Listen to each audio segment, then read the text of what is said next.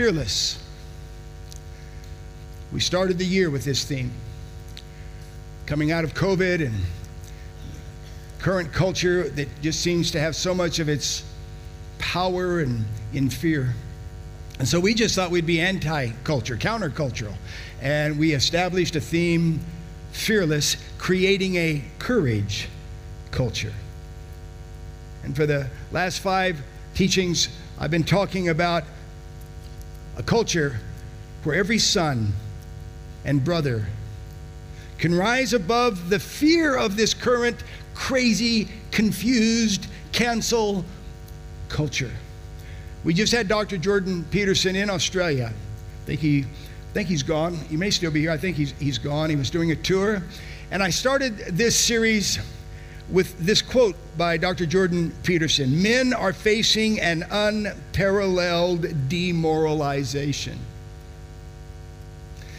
Men are facing an unparalleled demoralization inculcated by an extremely damaging ideology, a progressive, woke ideology where men are demonized and demoralized, where men are confused on how to be a man, in a culture that has a bent toward being anti-male and anti-masculine.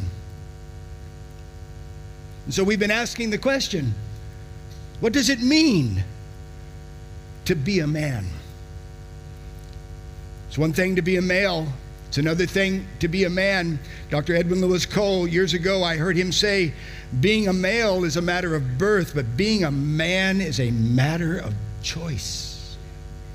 And we have been basing our talks on Ephesians chapter 4 and verse 13. This has been our foundation scripture.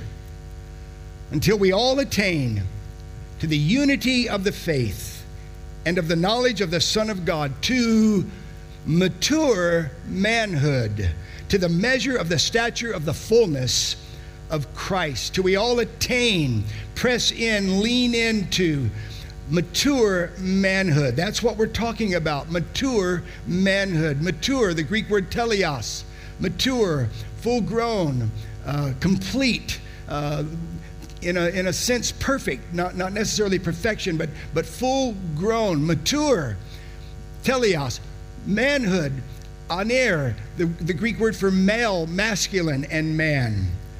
Until we all attain, until this mature manhood that has the measure of the stature of Christ. A man who has grown in mental and in moral character. A complete man. A complete man that is measured by the model man, Christ Jesus. Yeah. A man whose measure is the fullness and the stature of Christ. And these are the 5 qualities that define and describe a man who measures to him. And these are the qualities of truthfulness, tenderness, toughness, trustworthiness, and teachableness. Jesus said in Luke 6:45, a good man out of the good treasure of his heart brings forth good, and an evil man out of the evil treasure of his heart brings forth evil. So we're talking about the treasure that is the measure of a good man. And in these treasures, you will find transparency, because that's what truthful is. Truthful is transparent. You will find humility, because that's what tenderness is. Tender is humble.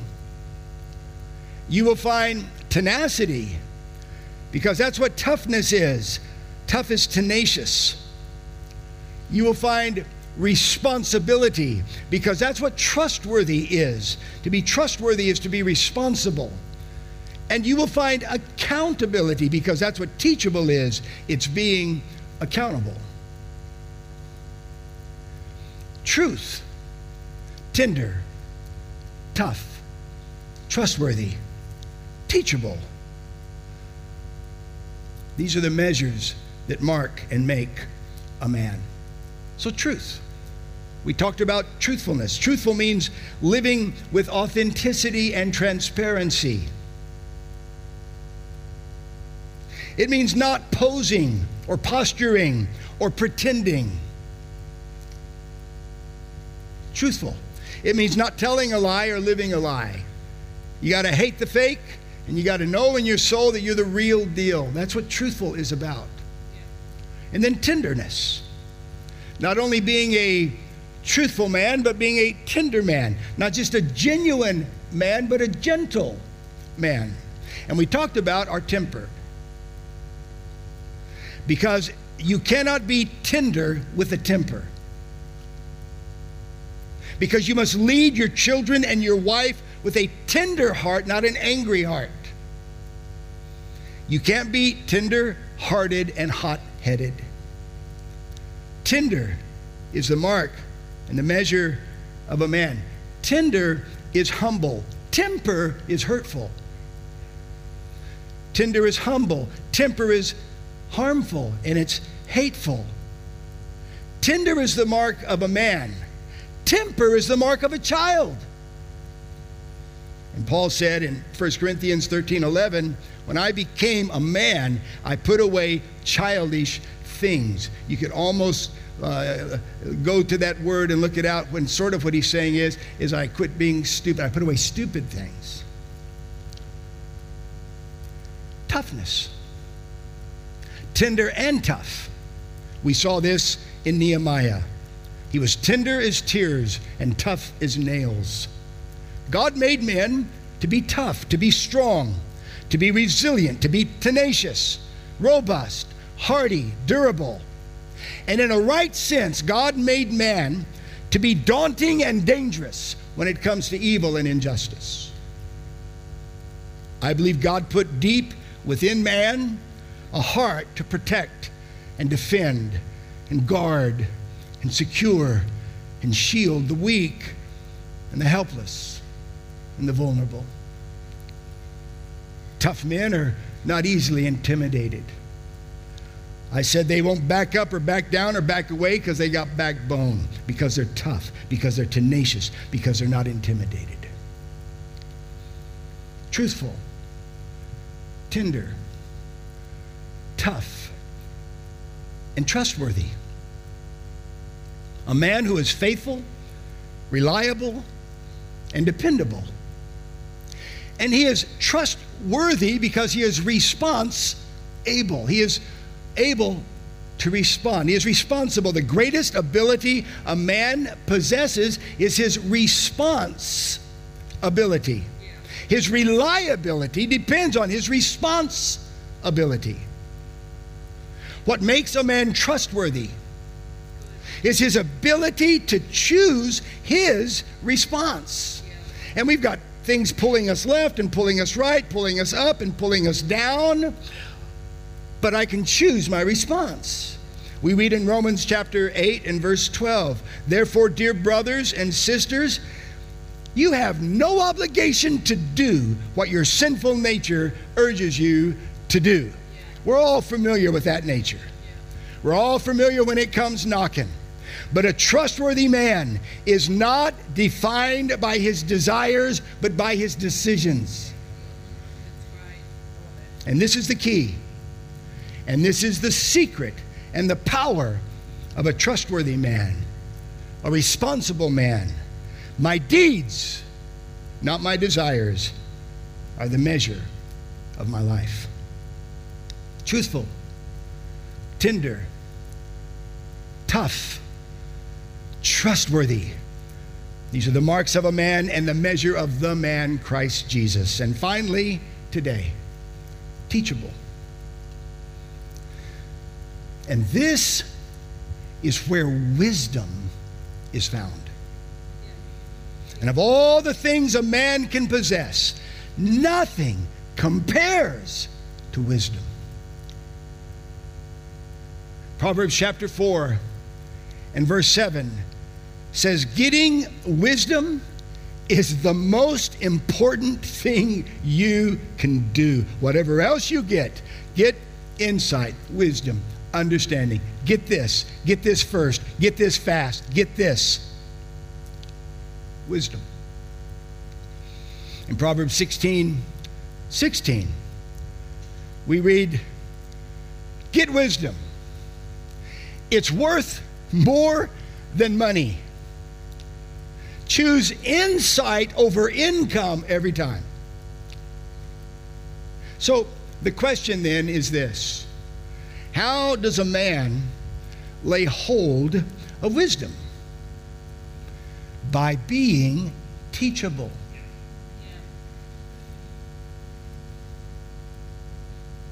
Proverbs 12:15.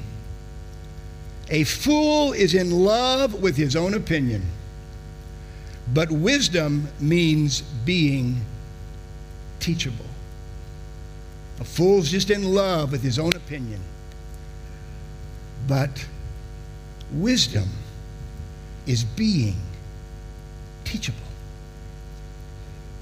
Proverbs 17:10. One word of correction breaks open a teachable heart, but a fool can be corrected 100 times and still not know what hit him, because he's still so in love with his opinion. Proverbs 21:11. Senseless people learn lessons the hard way, but the wise are teachable. Teachable. The wise are teachable. Proverbs 23:12 says, apply your heart, lean into, be there, get into it. Apply your heart to instruction and your ear to words of knowledge. Now this is where a man says, teach me, show me, coach me, mentor me, instruct me, help me be better than I am. To be teachable, you have to be humble.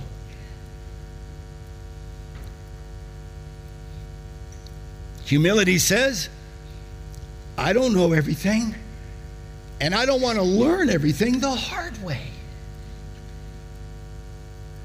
In Proverbs 5:1, my son, pay attention to my wisdom. Listen carefully to my counsel. Now, that's the easy way.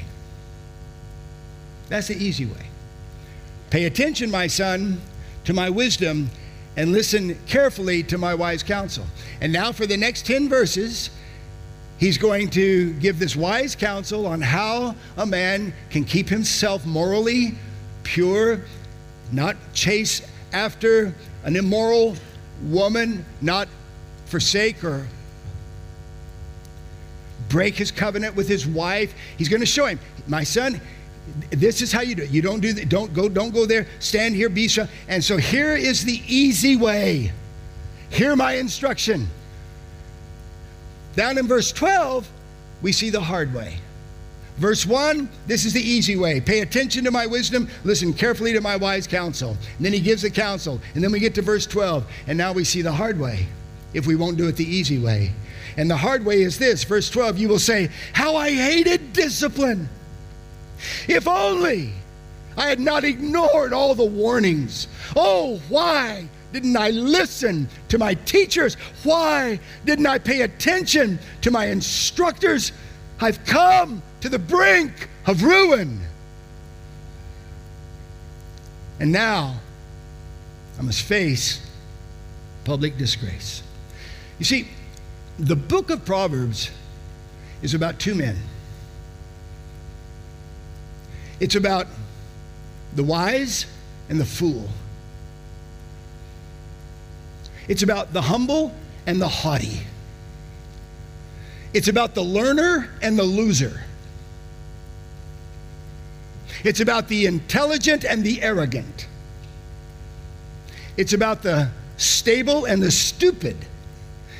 It's about the standing and the falling. As a matter of fact, Proverbs 10:8 says, the wise are glad to be instructed, but babbling fools fall flat on their faces. I just like that passage for the alliterations that are in it. Instruction or destruction. There are men who reign in life, and there are men who ruin their life. There are men who live in triumph, and there are men who live in trouble. Correction or corruption, cautious or careless.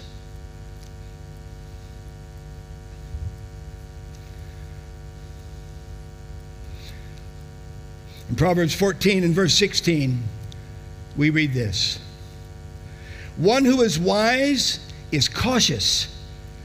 He's cautious and he turns away from evil. But a fool is reckless and careless. The New Living Translation says it like this. The wise are cautious and avoid danger. Fools plunge ahead with reckless confidence. And the Message says it like this. The road to life. How many know we're all on the road? The road to life is a disciplined life. Ignore correction and you're lost for good. It's just, you just turn the GPS off and say, I got this. I don't know what it is about a man, but we just don't like to stop and get directions. I got this. I got this. Yeah. The road to life is a disciplined life. Ignore correction and you're lost for good. I'm telling you today, teachable is the mark of a man. Teachable. Teachable. Teach me, help me, show me. In Proverbs 19 and verse 20, it says, get all the advice and instruction you can so that you will be wise for the rest of your life. A teachable man. When a man is teachable, he's accountable. In Proverbs 13 and verse 14, the teaching of the wise is a fountain of life, that one may turn away from the snares of death. The snares of death are on the road of life. Now, what is a snare?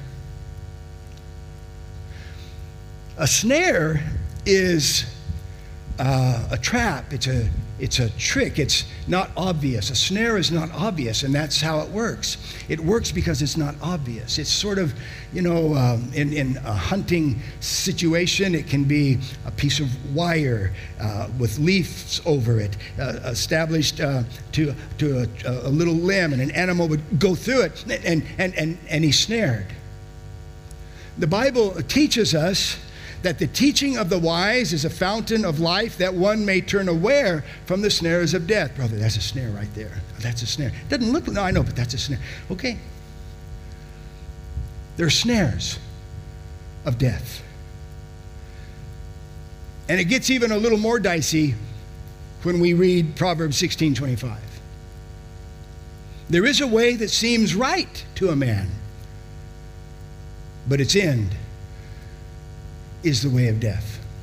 Wow. I think this is the right way. I think this is the right way. But how do I know that it's the right way? How could I know? I think because there is a way. There is a way that seems right, but the end is death. Very similar to the passage in Proverbs 14 and verse 12. What you think is the right road may lead to death.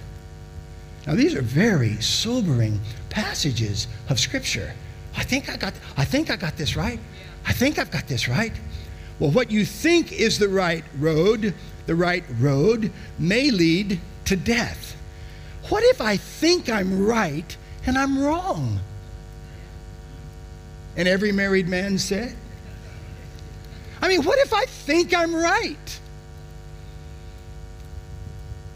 Have you ever been wrong before? Oh, I'm kind of glad Carol's in Tamworth today. What if the road I'm on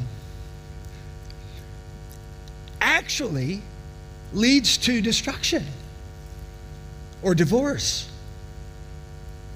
or despair or disease or depression, and I don't even know it?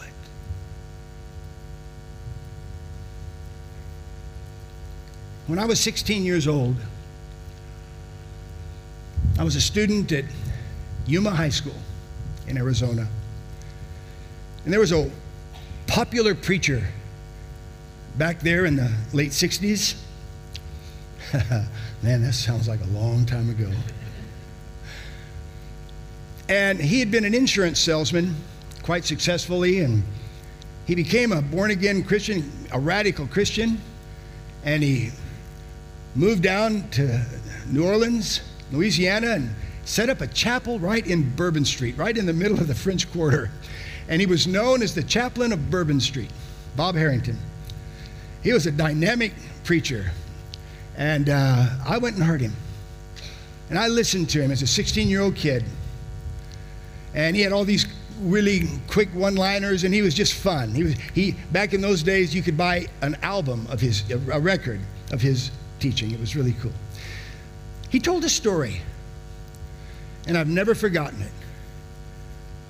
He said one night, after he'd been ministering down south there, he's actually from Sweetwater, Alabama. But one night, on the way home, a storm hit, a terrible storm.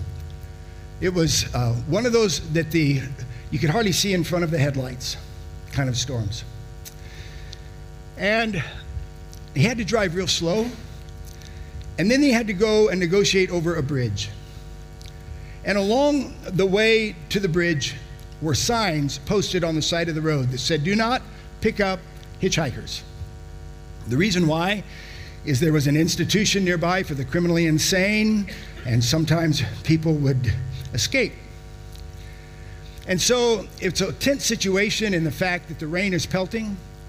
He's having to drive so slow. He's in an area that could be daunting. And so he turns slowly to head up to the bridge. And right in the middle of the road was a man, drenched in rain without his shirt on, screaming like a banshee, waving his shirt and screaming, standing in the middle of the road. Well, Bob Harrington had been a gridiron player. He was a big fella and knew how to take care of himself. He had his wife and his two young daughters in the back seat. And his wife said, "Oh no, oh no." And he had to stop right in front of the guy. And when he did, the guy slammed his hands down on the hood or the bonnet of the car. And he was just screaming. He was just, screaming. And so Bob Harrington said to his wife, "I'll deal with this. As soon as I get out, I want you to lock the door." "Oh, Bob, don't just lock the door. I'll take care of this. I'll take care of this." And so he opened the door, and as soon as he stepped out and closed the door, he was immediately completely drenched. His suit, he was just completely drenched. And he walked to the front of his car, where this man was just screaming like a banshee. And he walked over, and just as he got close enough to him, he could hear what the man was saying. "The bridge is out! The bridge! It's out! A bus just went in."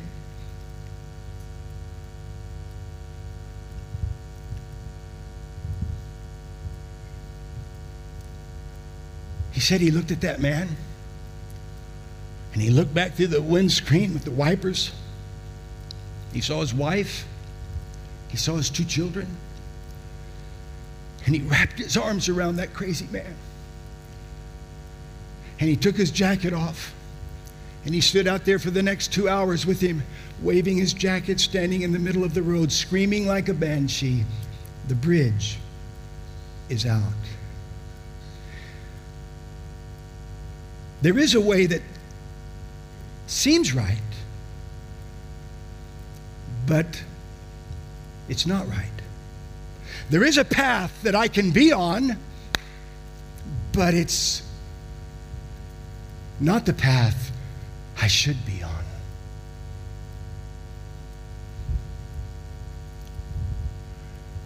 A teachable man, a humble man, will not be driving himself or his family to destruction, because he will hear and heed instruction.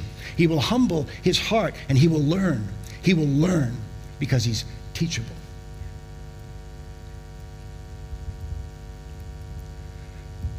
I'd like every man in this building to please stand to your feet.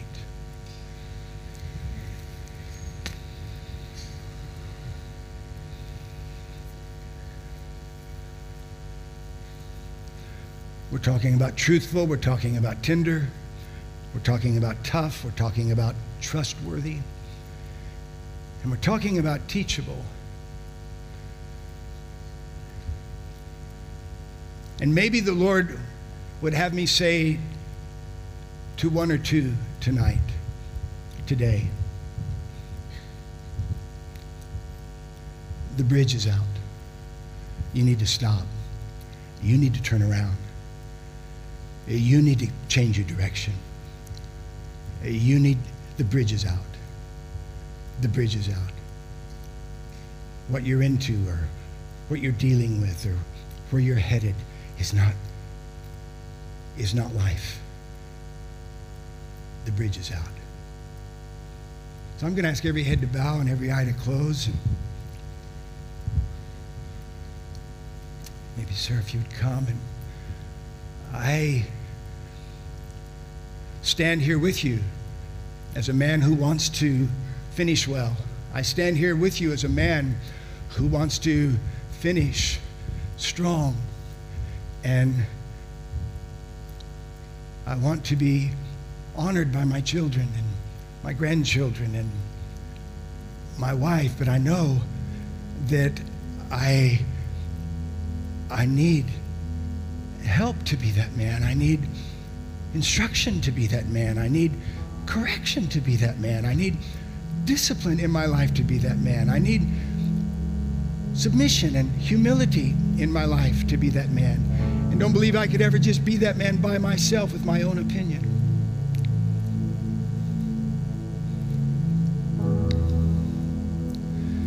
And so maybe for somebody this morning, the bridge is out.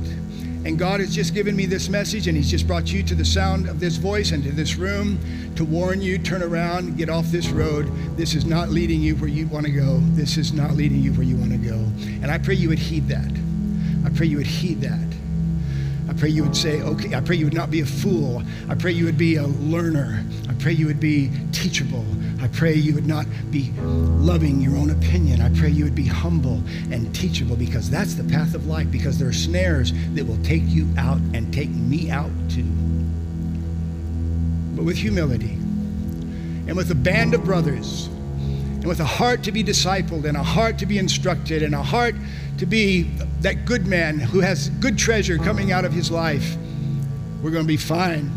We're going to be fine. We're going to make it. We're going to be strong. We're going to do well. We're going to heed the word. We're going to heed correction. We're going to get ourselves into connect groups, and we're going to get ourselves around brothers and men who love us and who speak into our lives and who help us. And we're not going to isolate ourselves like a fool. We're not going to isolate ourselves and set ourselves alone and apart where we can only just think our own thoughts, to kind of live our own life, to do our own thing. That's dangerous. That's dangerous. The bridge is out on that road. The bridge is out on that road. We'll be accountable. We'll be humble. We'll be good husbands, good fathers, good brothers, and good friends. We'll be men who love the truth. We'll be men who are tender in our hearts and tough in our lives. We'll be men who are trustworthy. And we'll be men who are teachable. So, Heavenly Father, I stand here with my brothers. And we say, but for the grace of God, where would we be? And Lord, but not only the grace of God, but the strength of the body, the strength of elders and teachers and instructors and coaches and mentors and disciplers, Lord. The strength, Lord, of community. The strength, Lord, of being connected. The strength, Lord, of not being isolated. The strength, Lord, of a humility. that says, help me, teach me. Show me how to raise my kids like you're raising your kids. Show me how to have a marriage like you have a marriage. Show me how to prosper financially like you're prospering financially. Show me how to be healthy and strong like you're healthy and strong. Teach me, coach me, instruct me, father me. And I pray, Lord, that heart would be in me and in each one of us as we give you praise and as we give you glory. In Jesus' name.